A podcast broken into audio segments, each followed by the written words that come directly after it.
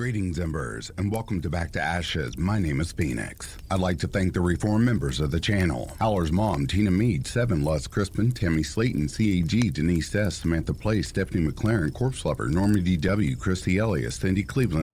You know how to book flights and hotels. All you're missing is a tool to plan the travel experiences you'll have once you arrive. That's why you need Viator. Book guided tours, activities, excursions, and more in one place to make your trip truly unforgettable. Viator has over 300,000 travel experiences to choose from. Everything from simple tours to extreme adventures and all the niche, interesting stuff in between. So you can plan something that everyone you're traveling with will enjoy. Real traveler reviews give the inside scoop from people who've already been on the experiences you're considering. So you can plan with confidence. Free cancellation helps you plan for the unexpected. And 24 7 customer support means you can travel worry free. Download the Viator app now and use code Viator10 for 10% off your first booking in the app. Find travel experiences for you. Do more with Viator.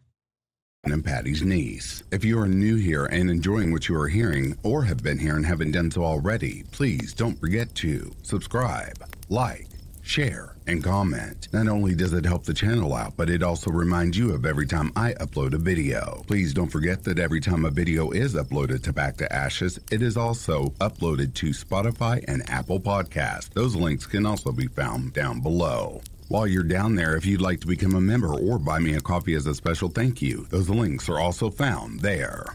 With all of that being said, it is time to go back to ashes, for once we arise from the ashes, we are a bigger, brighter, stronger, and a happier person in the morning. Sit back, relax, kick back, grab a snack, or tuck in to get warm, and prepare for this dose of vocal melatonin entitled True Backwoods Creepy Stories. I know this is a little out of season, but I've also read the subreddit that we get these stories from, and I do believe Backwoods Creepy Stories might be going away. So, this might be your final chance to hear these stories. If there's an update, I will bring that to you as always. Right after this intro, an ad will play. I'll read the first story an ad will play, and after that, there will be no more ads within this video. Disclaimer The second story will be short and it also has a backstory in which I will be reading. So, upon listening to it, if you feel like it does not fit in with the backwoods creepy stories, that is why. Anyhow, please enjoy.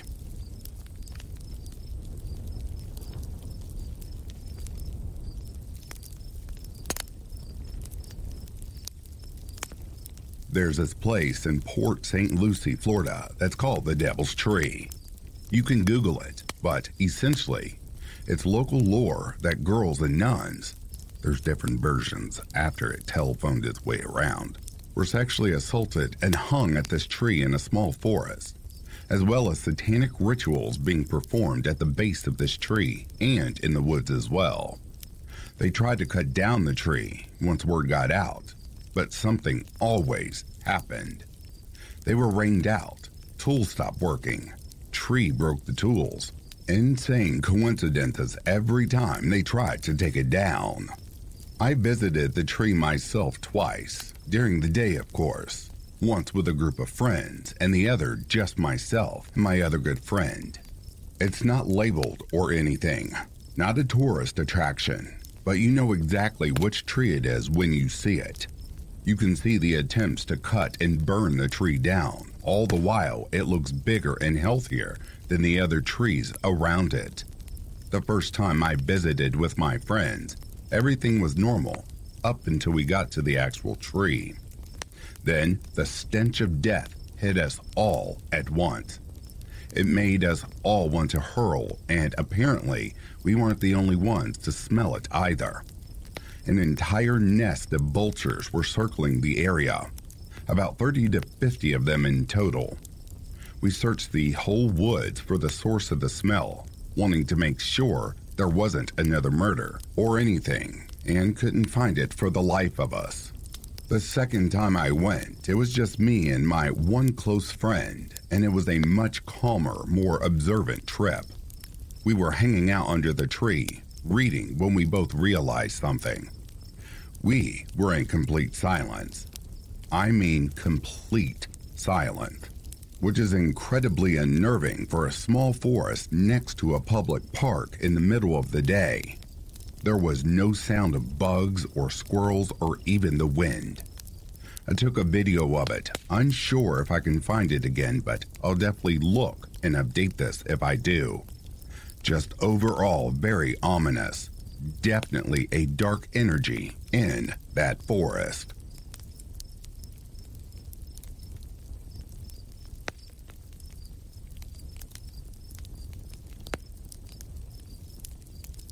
So, this was a few years ago, but it still makes me feel super weird to even think about it.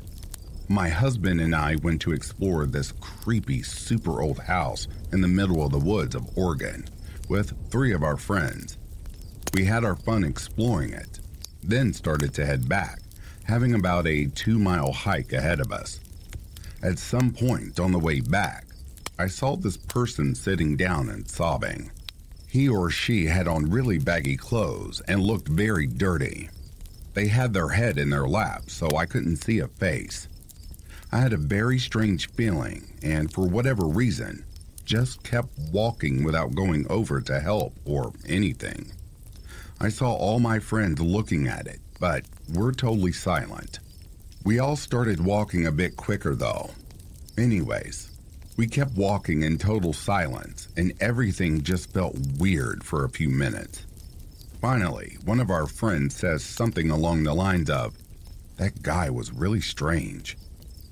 That's where things got really weird. My other friend says, Guy? I just saw a dog. Well, that eventually led us all discussing what we saw. I saw the crying person. One of us saw a dog by itself one of which saw a man mocking us as we walked by, and the other one saw a sleeping person. I still don't know what to think of it. Bonus I found the old house we went to. It's called the Witch's Castle and has a disturbing backstory. Here is that story. The Witch's Castle, Portland, Oregon, these old stone ruins in the Oregon wilderness were once bathrooms and are steeped in legends of murder. From tales of murder to bathrooms to the site of high school keggers, the ruins that are now known as the Witch's Castle have lived a number of lives, and none of them are very pleasant. In the mid 1800s, well before the structure was built, a man named Danford Balch bought a large portion of land around the area where Portland was still in the process of being developed. It was a big enough area that he had to hire help to clear the area. So he hired a man named Mortimer Stump, who lived in the cabin on the property with Balch's family of 10. Over time, Stump and Balch's daughter Anna fell in love, and eventually Stump asked Balch for his Anna's hand in marriage. Balch refused, resulting in Stump and Anna threatening to elope. Balch became infuriated and told Stump that he would murder him if they did. The young couple didn't heed the warning and decided to elope in November of 1858. When Balch learned of the elopement, he became deeply depressed, which led to days of no sleep and of heavy drinking. When the couple returned home to Portland, Balch quickly remedied the situation as he saw fit. He shot Stump in the face with a double barreled shotgun while all were aboard the Stark Street ferry. Balch was quickly arrested but was able to escape from the wooden jail he was held in. This led to his execution in mid October of 1859, which became the first legal execution in Oregon. After Balch's death, the property was passed around through different hands down the next century, eventually bequeathed to the city of Portland. In the 1930s, the stone structure that is seen today was built near the site of the Balch homestead. It was maintained by Portland Parks and Recreation and was used as a park ranger station and restrooms for hikers. In 1962, the structure was heavily damaged in a storm and was abandoned. Moss soon covered the stone walls, the roof caved in, and some people graffitied its walls. It was mostly forgotten until the 1980s, when local high school students found it was a fun place to hold parties. The students named it the Witch's Castle, despite no connection to witches, and made a tradition of holding gatherings on Friday nights, something that still happens today. Something to know before you go. The witch's house is a slightly difficult half mile hike from the upper Macleay parking lot near the Portland Audubon Society, or a slightly longer three quarter mile jaunt starting from the lower Macleay parking lot at Northwest 30th and Upshur. One can take the Aspen Trail to get there. A great way of accessing the trailhead is to walk up on Thurman Street.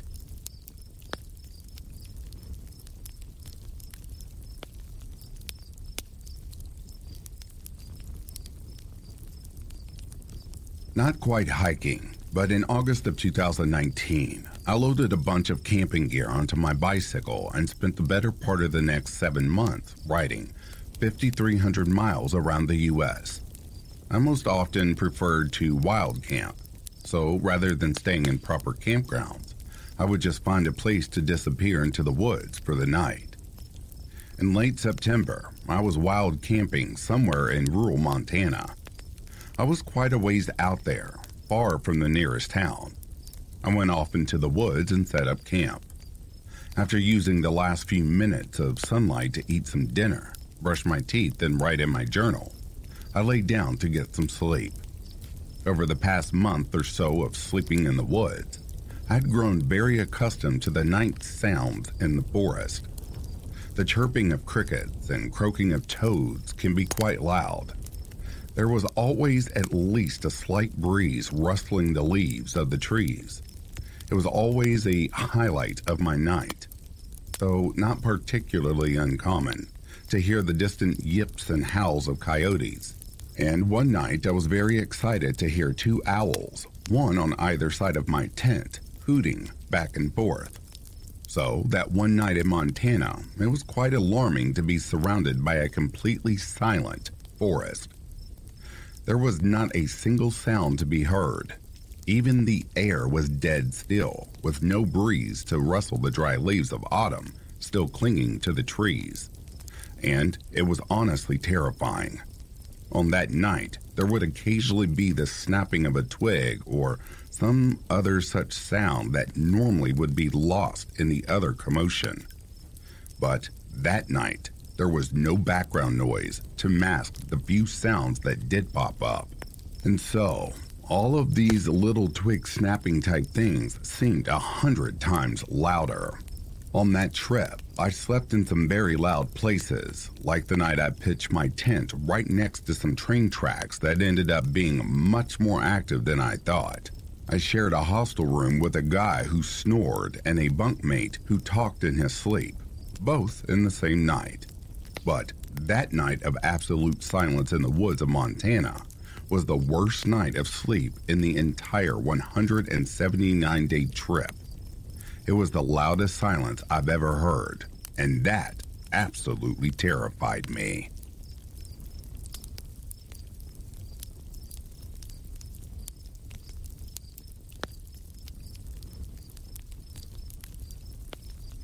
I had hiked in 15 miles to an alpine wilderness and just laid down for the night when a youngish guy in shorts and no back pops out and asks me if I have water. I, of course, shared my water. He immediately said he had been hiking since yesterday. Apparently, him and his friend went way back and off trail, skirting some cliffs along the way. Then he just says, half jokingly, Yeah, his brains are everywhere.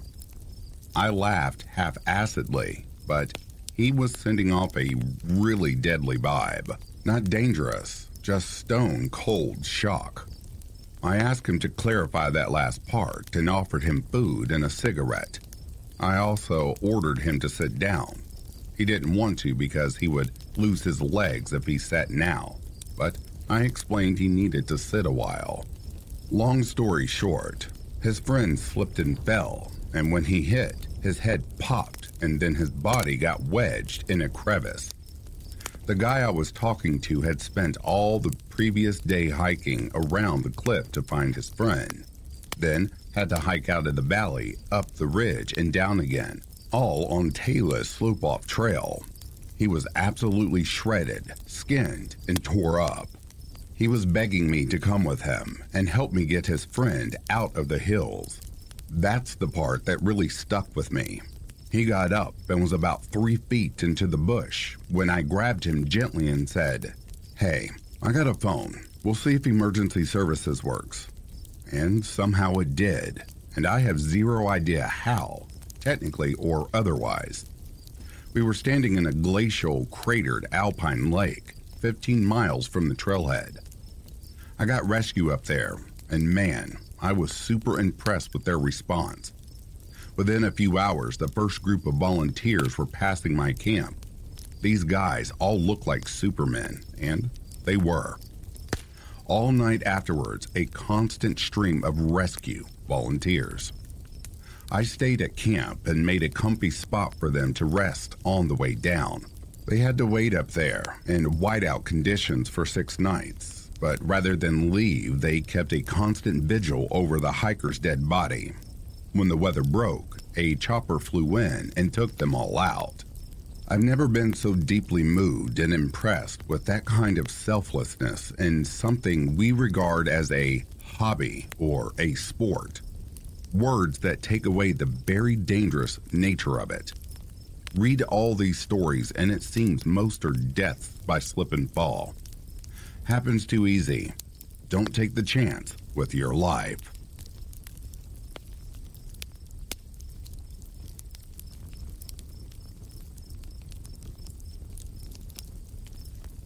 Okay, dear listeners, this next story I'm about to read, the figure that they talk about in this story, I am saving that story for a ghost or paranormal video.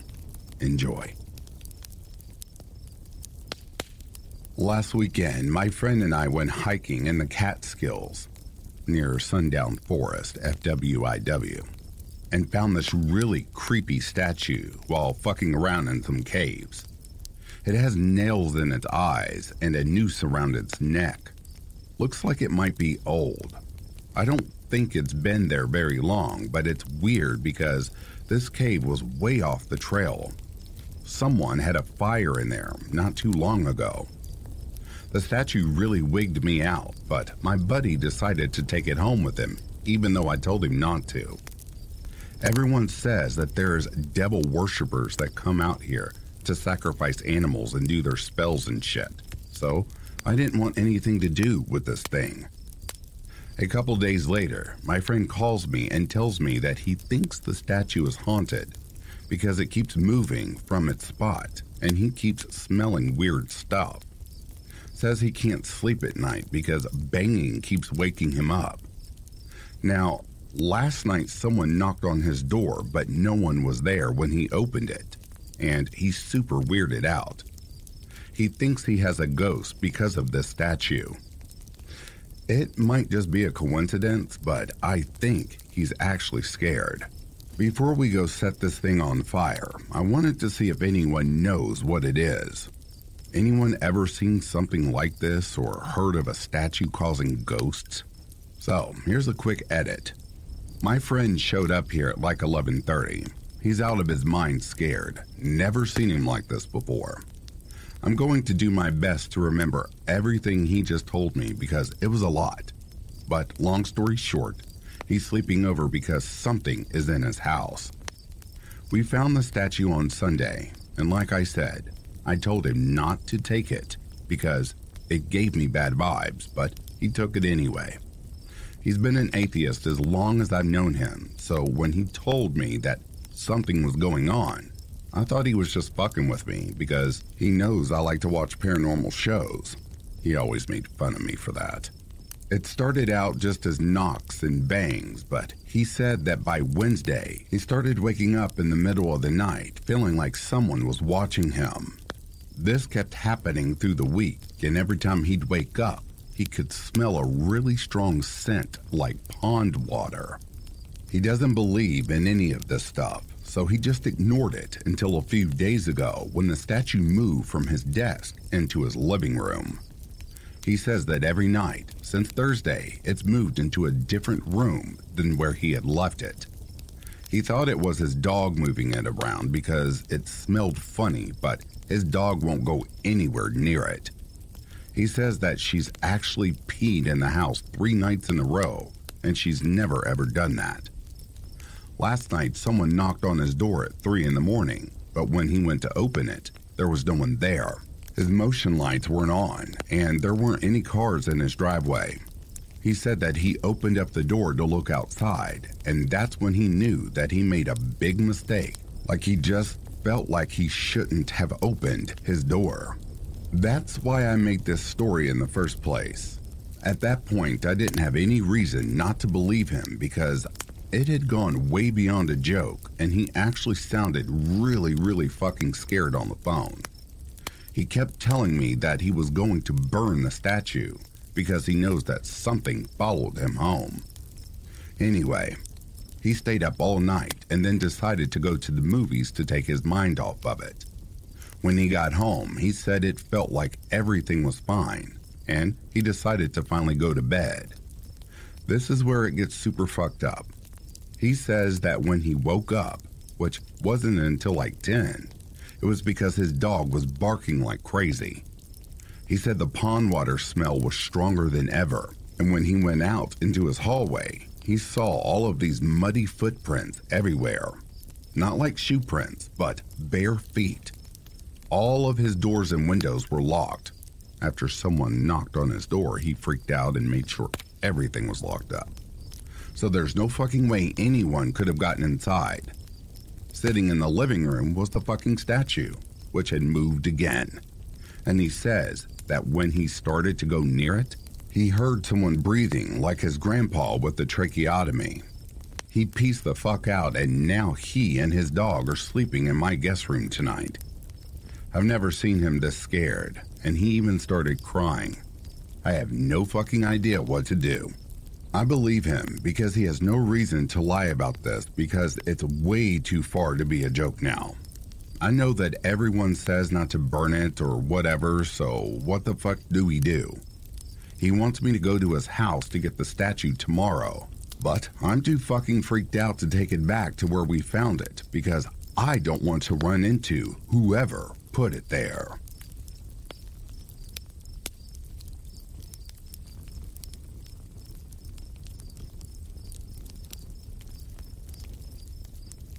I grew up in Vietnam. My family is very affluent, so we had just 10 acres of land all to ourselves. No one else really lived here except a house here and there. Our closest neighbors were three miles away.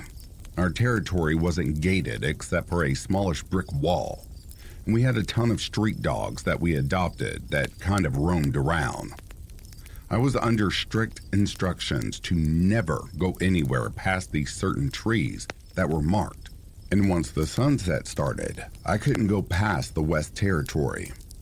Now, I want to say that in Vietnam, people are very superstitious. It is not so much whether you believe in ghosts or spirits or the paranormal or not, but whether they can harm you. Whenever I walked past these trees, the dogs would furiously bark, and a few would drag me back by my shirt, or even go bark at my family's workers and kind of tell on me. I always assumed that it was because I was very young, so they didn't want me to wander off and get lost. When I was 13, I became more and more interested. My family went to a funeral while the workers still worked, and my grandmother watched me.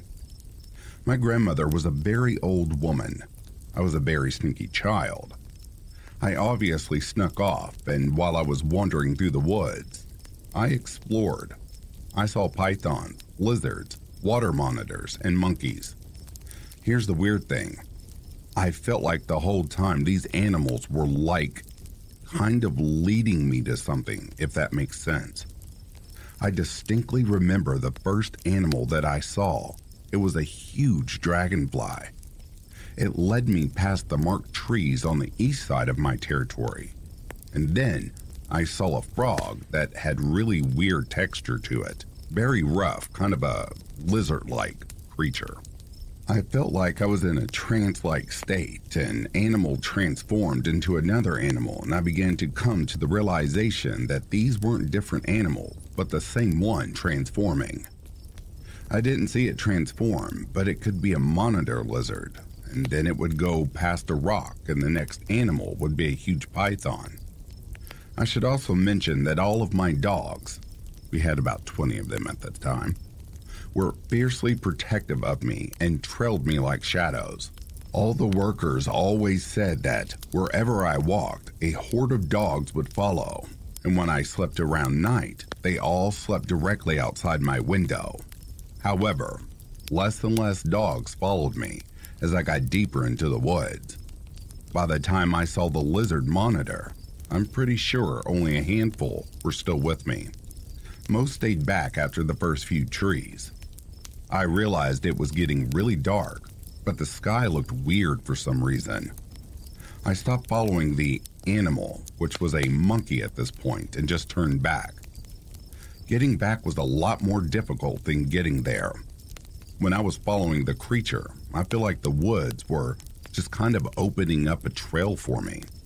Like I didn't trip on any shrubs or vines and nothing really blocked my way.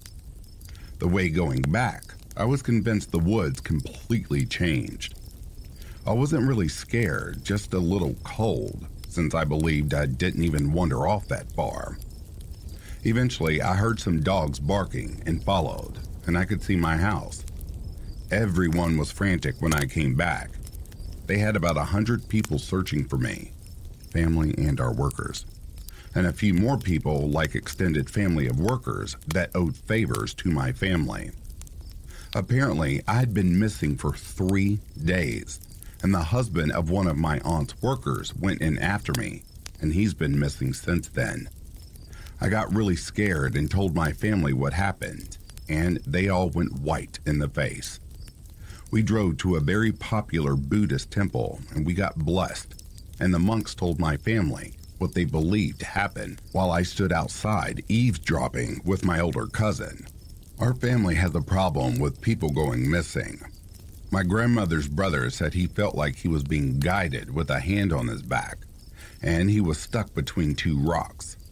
His old black dog found him, which is a common belief in Vietnam that all black dogs are very powerful and can scare away spirits, which explains why my uncle always picked all black dogs. My grandma's first son was playing in a creek while she traveled a little more downstream to do laundry. And she said it seemed like someone pushed him in and held his head down. And as she tried to run to him, something in the water wrapped around her foot. A villager nearby ran down to save him. The monks gave me a Buddha necklace they blessed, and I still wear that necklace to this day. The man that went missing who was looking for me was never found, although my mom told me they did. I believe my aunt paid the wife a large sum of money and bought them a house far away and still sends money regularly. A few days after this, the workers started chopping down trees and a fence was built to run the east side of our territory. And we started a karaoke bar that now resides there. What do I believe happened? I have many theories, but I think the spirits are upset that my grandmother came into their land and built over it. Before my family cut down trees and built our house there, no one lived there. I think they were upset we were disturbing their peace and quiet. I still don't like going hiking to this day. When I do, it's never a far hike, and I don't let my dog off the leash because I'm terrified.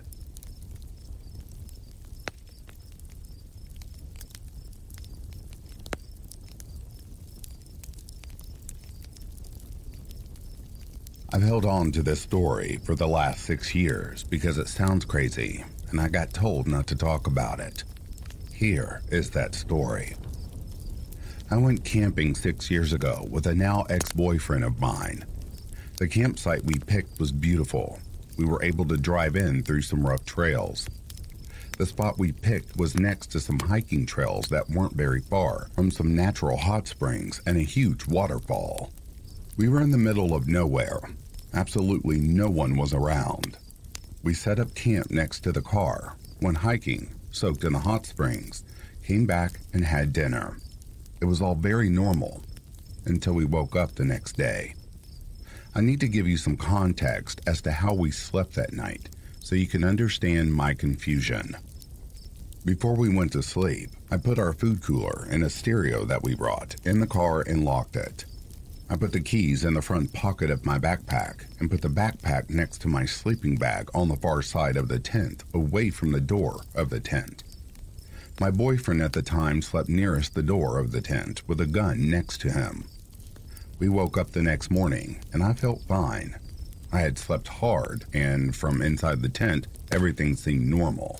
When we got out, our campsite was an absolute chaotic mess. The fire pit we had made was ruined. The cooler had been thrown and food was scattered all over the place. The stereo was smashed to pieces, laying next to a tree. All the car doors were open, including the trunk. We stood there for a minute in silence, just taking everything in. The woods felt off now. It was quiet and not the beautiful campsite that I saw yesterday. Everything about these woods felt wrong now. My ex accused me of not locking the car the night before and that an animal got into our stuff. I promised that I had in fact locked it and went into the tent to grab the keys for my backpack, but they were not there. I found them later on the ground right next to the car. We quickly threw everything in the trunk and left. My boyfriend was quiet and wouldn't talk to me about what had just happened.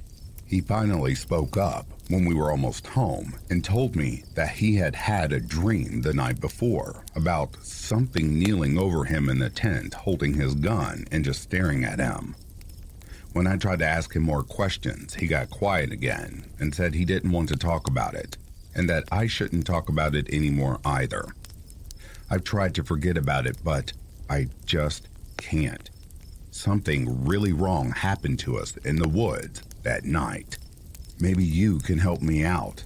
What do you think made that? Was it human? Was it an animal? Or was it something else?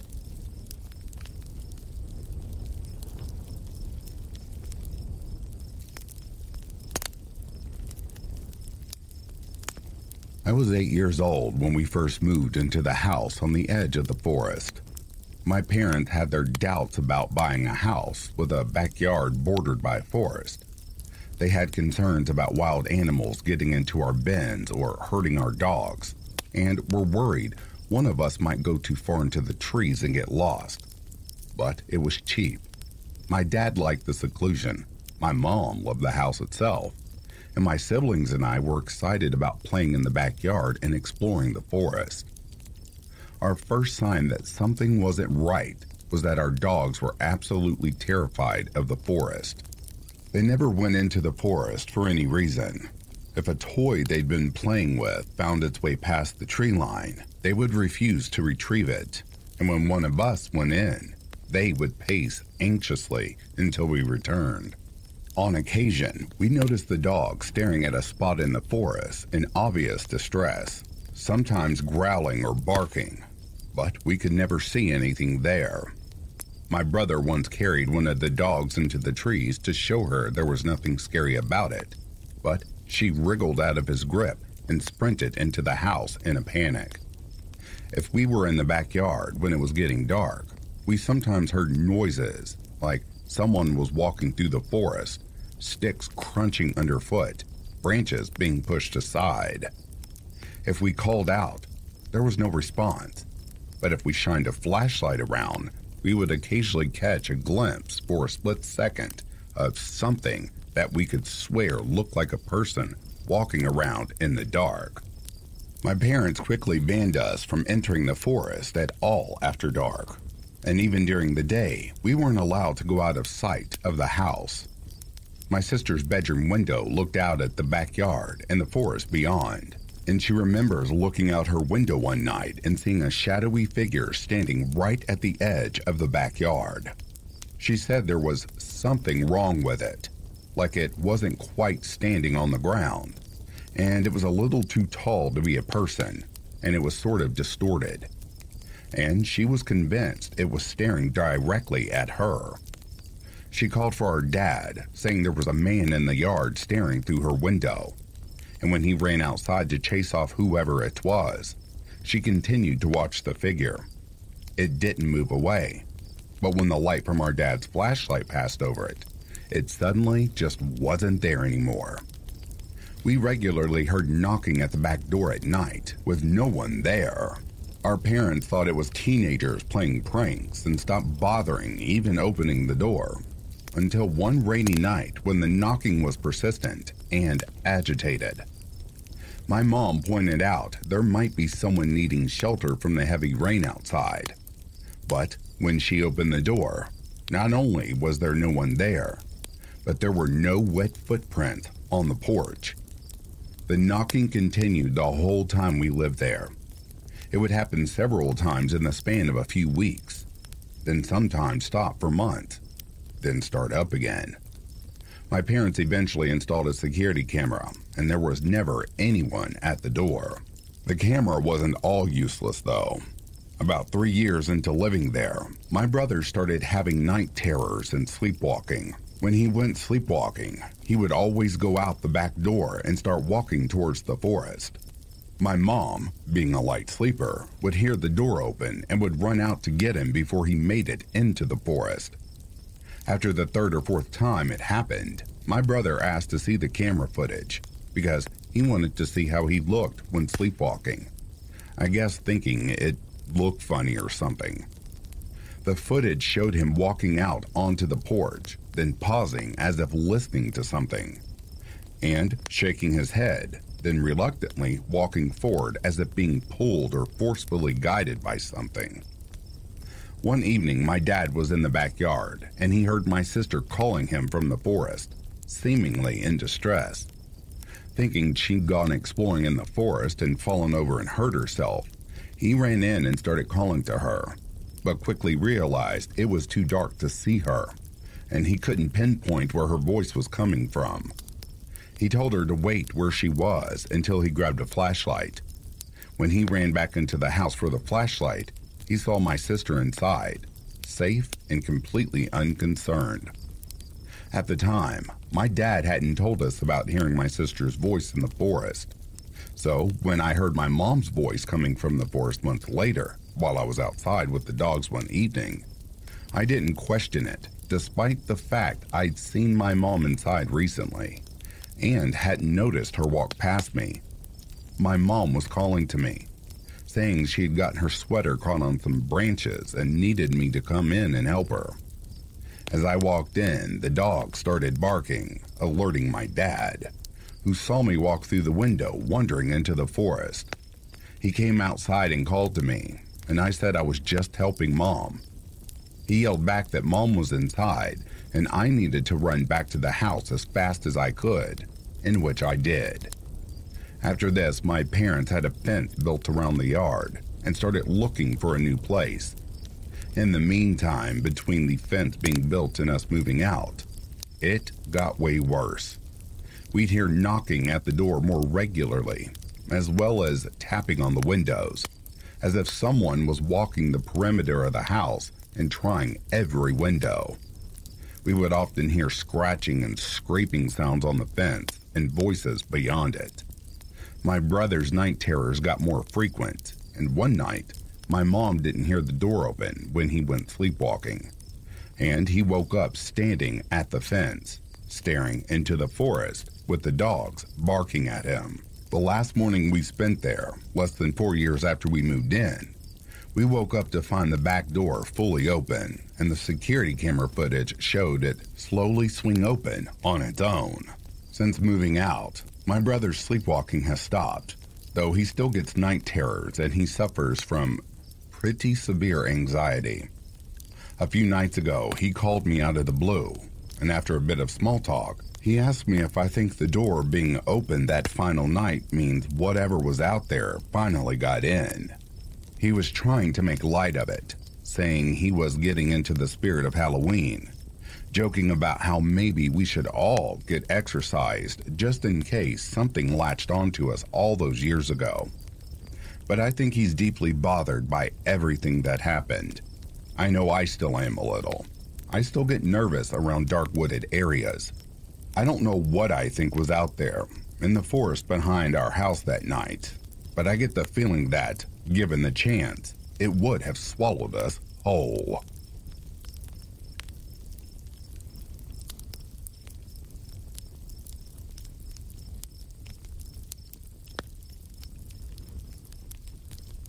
This happened in early November 2016.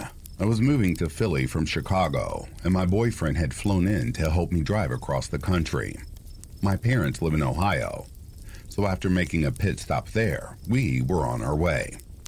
Being broke at the time and wanting to save on tolls, we decided to take the toll free route, which would land us in Philly in about 10 hours. Originally, we were going to leave my parents' place early, but we got distracted and didn't leave until about 4 p.m. Not a big deal. I've driven from Chicago to California, hiked parts of PCT and AT by myself. I was mostly bummed because the sun will be down by the time we'd get to all the pretty foliage in the Smokies. Now, the route we picked essentially had you dipping in and out of West Virginia and Pennsylvania. The parts of West Virginia we would be driving through are home to Mothman appearances. I was pretty excited about it as those stories fascinate me. Living in the city, I don't often get to see a clear night sky. Having road tripped a lot, I knew sometimes more scenic highways would have viewpoint pullovers. So when we were in West Virginia, I told my boyfriend to Google one and see if anything popped up. Sure enough, he found one being busy driving, I didn't bother to look at what his GPS showed and just followed his directions. I thought it was weird that the GPS told us to get off the highway since normally these vistas are located right on the highway, similar to a rest stop. Whatever. We take the exit and turn down this dimly lit road and leads us up a smaller mountain base. I find it really strange that there aren't any other cars around. I did see a rusty sign for a scenic lookout, and it pointed us down what looked like a service road. The road itself wasn't paved, and the only other road leading off of it was gated off. Both of us got a very weird feeling. I turned off the music because it was so creepy quiet, and my radio now sounded like I was blasting it from concert speakers. We could hear every leaf my car was crunching under its tires. After going maybe a half a mile down this road, we got way too spooked and said fuck it, and I went to make a three point turn to get out of there. At this point, the hair on the back of my neck is standing up. We drove maybe 50 feet before we saw a tree laying across the road. We just drove on. Me turning around maybe took two minutes, and as I mentioned earlier, Things were so quiet that we both knew we would have heard a tree fall behind us. Panic started to take over, and something told me we can't just sit there and think long and hard about what to do. So, my boyfriend said he would see if he can lift one side of the tree and move it over. I had my brights on and was scanning the surrounding woods for any signs of movement. I felt eyes on us, but couldn't see anything. The tree didn't appear to be old. It looked pretty fresh, as if someone knocked it over just in front of us. As soon as my boyfriend was out of the car, the first thing I did was tell him I loved him and then lock the doors. I know I'm an asshole. Thankfully, he was able to move the tree just enough for my car to squeeze through, and as soon as he was back in the car, we gunned it the hell out of there. I'm a very spiritual person and believe that there are things in the woods that we don't always see. My boyfriend, on the other hand, is an atheist. That night, we both agreed that something sinister was out there with us.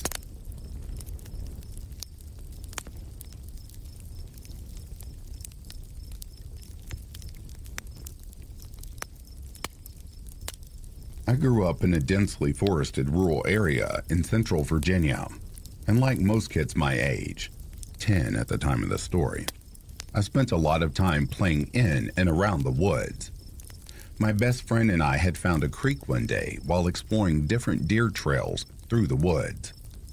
This creek we happened on was a very rare find and the perfect spot for us to play.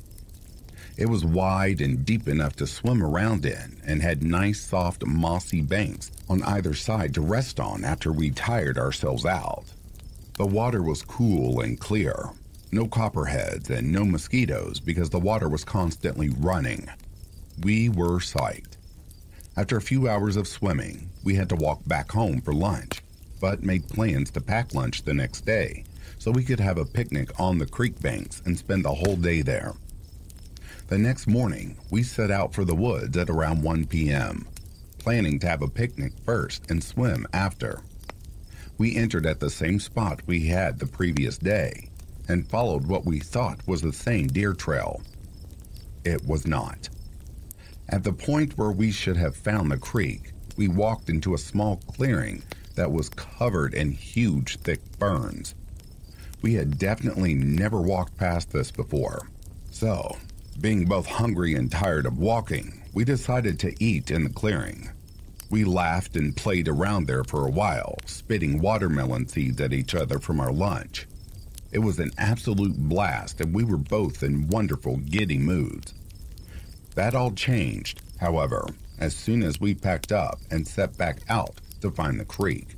As we walked on, the woods started to feel darker and colder, and we got skittish, and I noticed my friend kept whipping her head around to look behind us.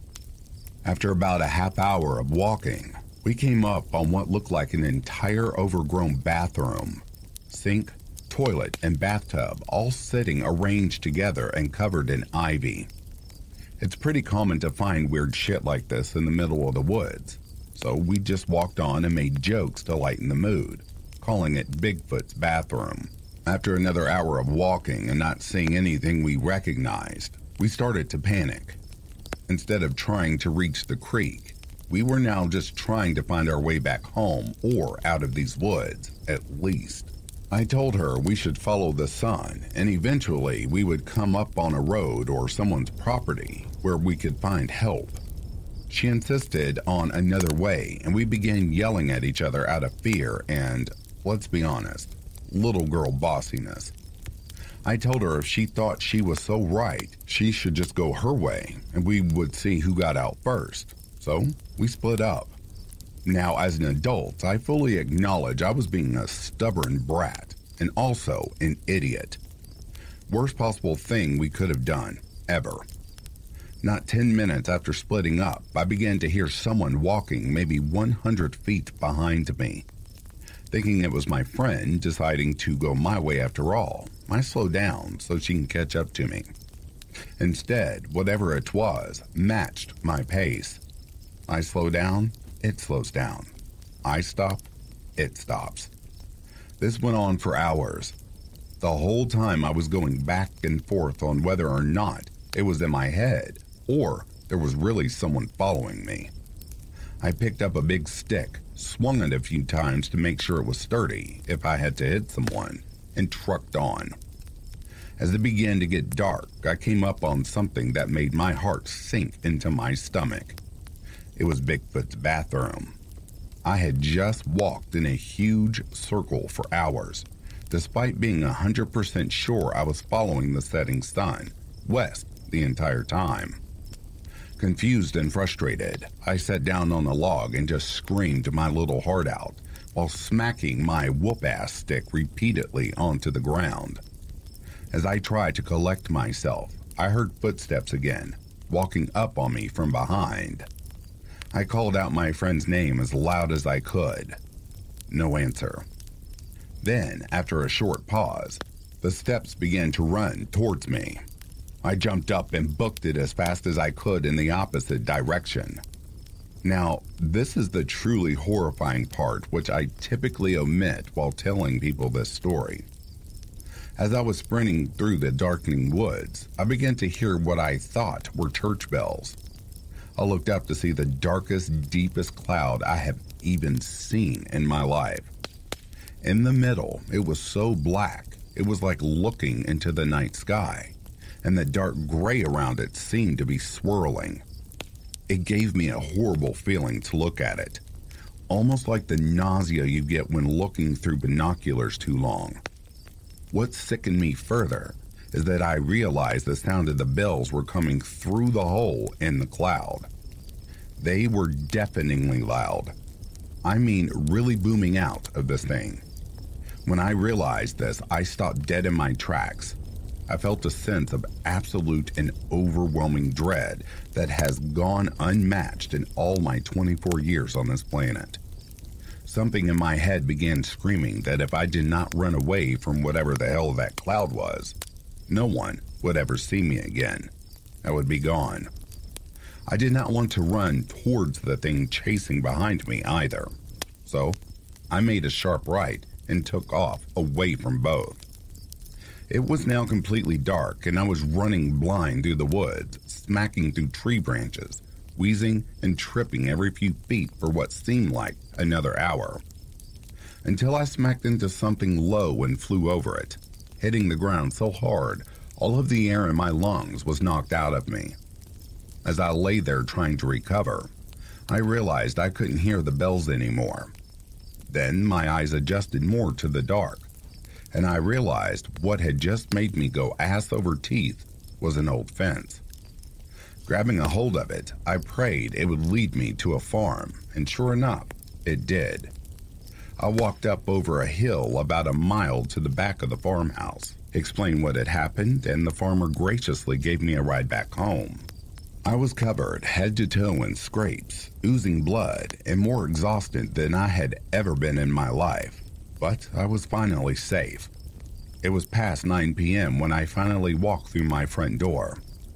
My friend had gotten back shortly after we split, and I figured I had as well.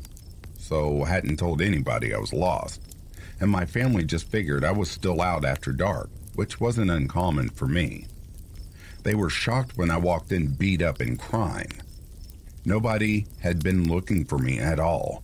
To this day, I wonder how long they would have waited to come find me if I hadn't been lucky enough to find the fence, and if it would have been too late.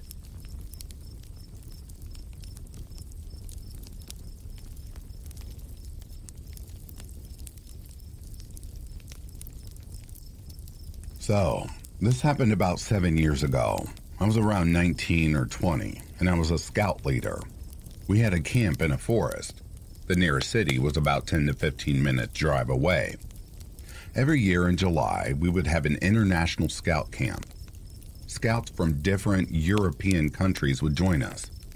I was then the preparations team, and we would go around two to three weeks in advance to clean and put the tents up.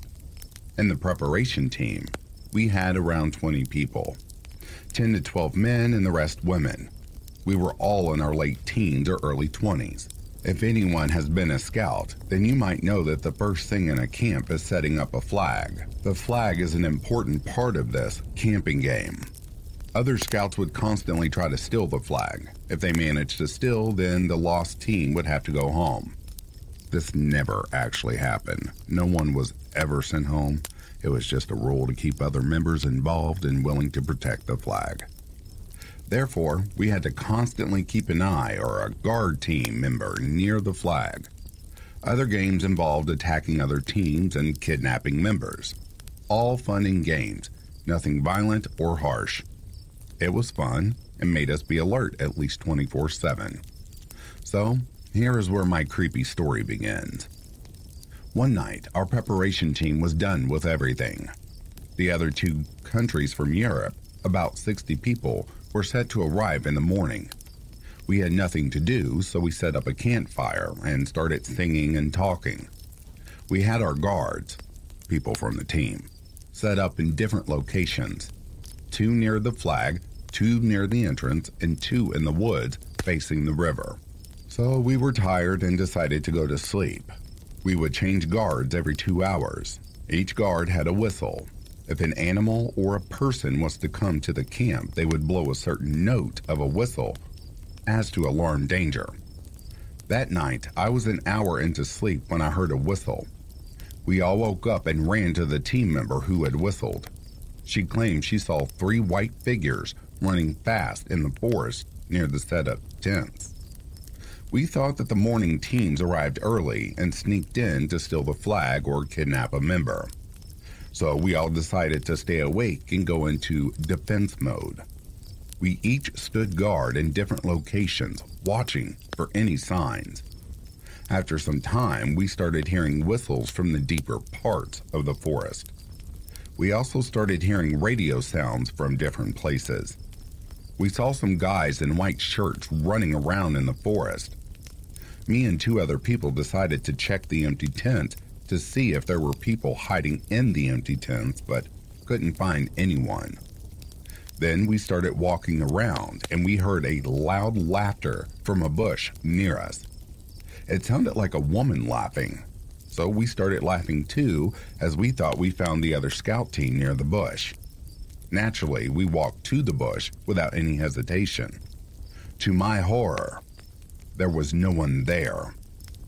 Then we heard more noises from another bush that was a little bit deeper into the woods. Then we heard a clear conversation between a few people speaking French in an accent. We could hear them clearly, so we checked that out again. Nothing. Then we saw a guy in a white t shirt running fast again in front of us, but his speed was weird. He was running so fast, it looked as if he were sliding. Keep in mind, we were in the woods at night with no light. There's no way someone can run without making a noise. But somehow this guy was running extremely quietly. It really seemed like he was sliding. Again, we still didn't feel threatened. We just had adrenaline rushes, but it was more excitement to catch them than anything else. After all, we just wanted the fun to begin. We were excited to see the teams again and have fun. For the next two or so hours, we kept hearing whistles and whispers in French, but we couldn't find a single person. It was so clear there were a lot of people hiding around us, but we couldn't catch even one of them. They were fast and so sneaky. This is important to mention that the arriving teams were not from France, so it was weird to hear them speak in French. Anyways, after two hours of running in the forest in the dark, I got tired. I didn't take this too seriously, so myself and a couple of my friends went back into our tent to rest. I lay down and after 10 minutes saw a car light speeding towards us. This area is not designed for regular cars to arrive. None of us or other teams had cars. A bus from the nearby city would drop us there and pick us up after the camp was over. We heard a car coming straight towards our tent with high beams on. It was coming so fast that we were frozen, expecting it to hit us at any moment. It happened so fast that we couldn't even run. Then suddenly, it just stopped right near our tent. We heard the door open, but heard no footsteps. Whoever it was just closed the door and left. We were shaking, and at that moment it hit me that it couldn't have been anyone from the other teams. We got out and learned that our other teammates also had seen a Jeep speeding towards our tent, but didn't see anyone coming out of the car.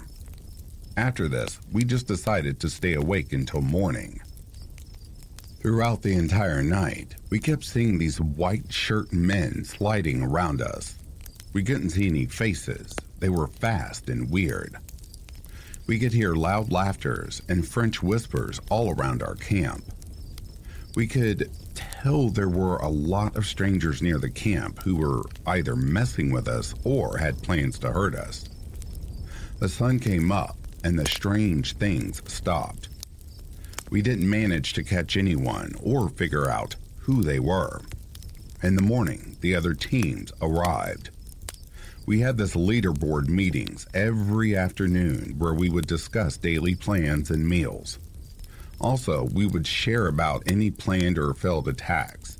All the team leaders said they arrived in the morning, so they weren't even in the country that night. Up to this day, I have no idea who those people were. I have no idea what they wanted or what their plans were. They never attacked or kidnapped anyone in the team. It was scary when I think of it. What would happen if we didn't have guards that night? What would have happened if we were all asleep? At the end of the day, this was a campsite in a wooded area, and woods can be places where cults and crazy people gather.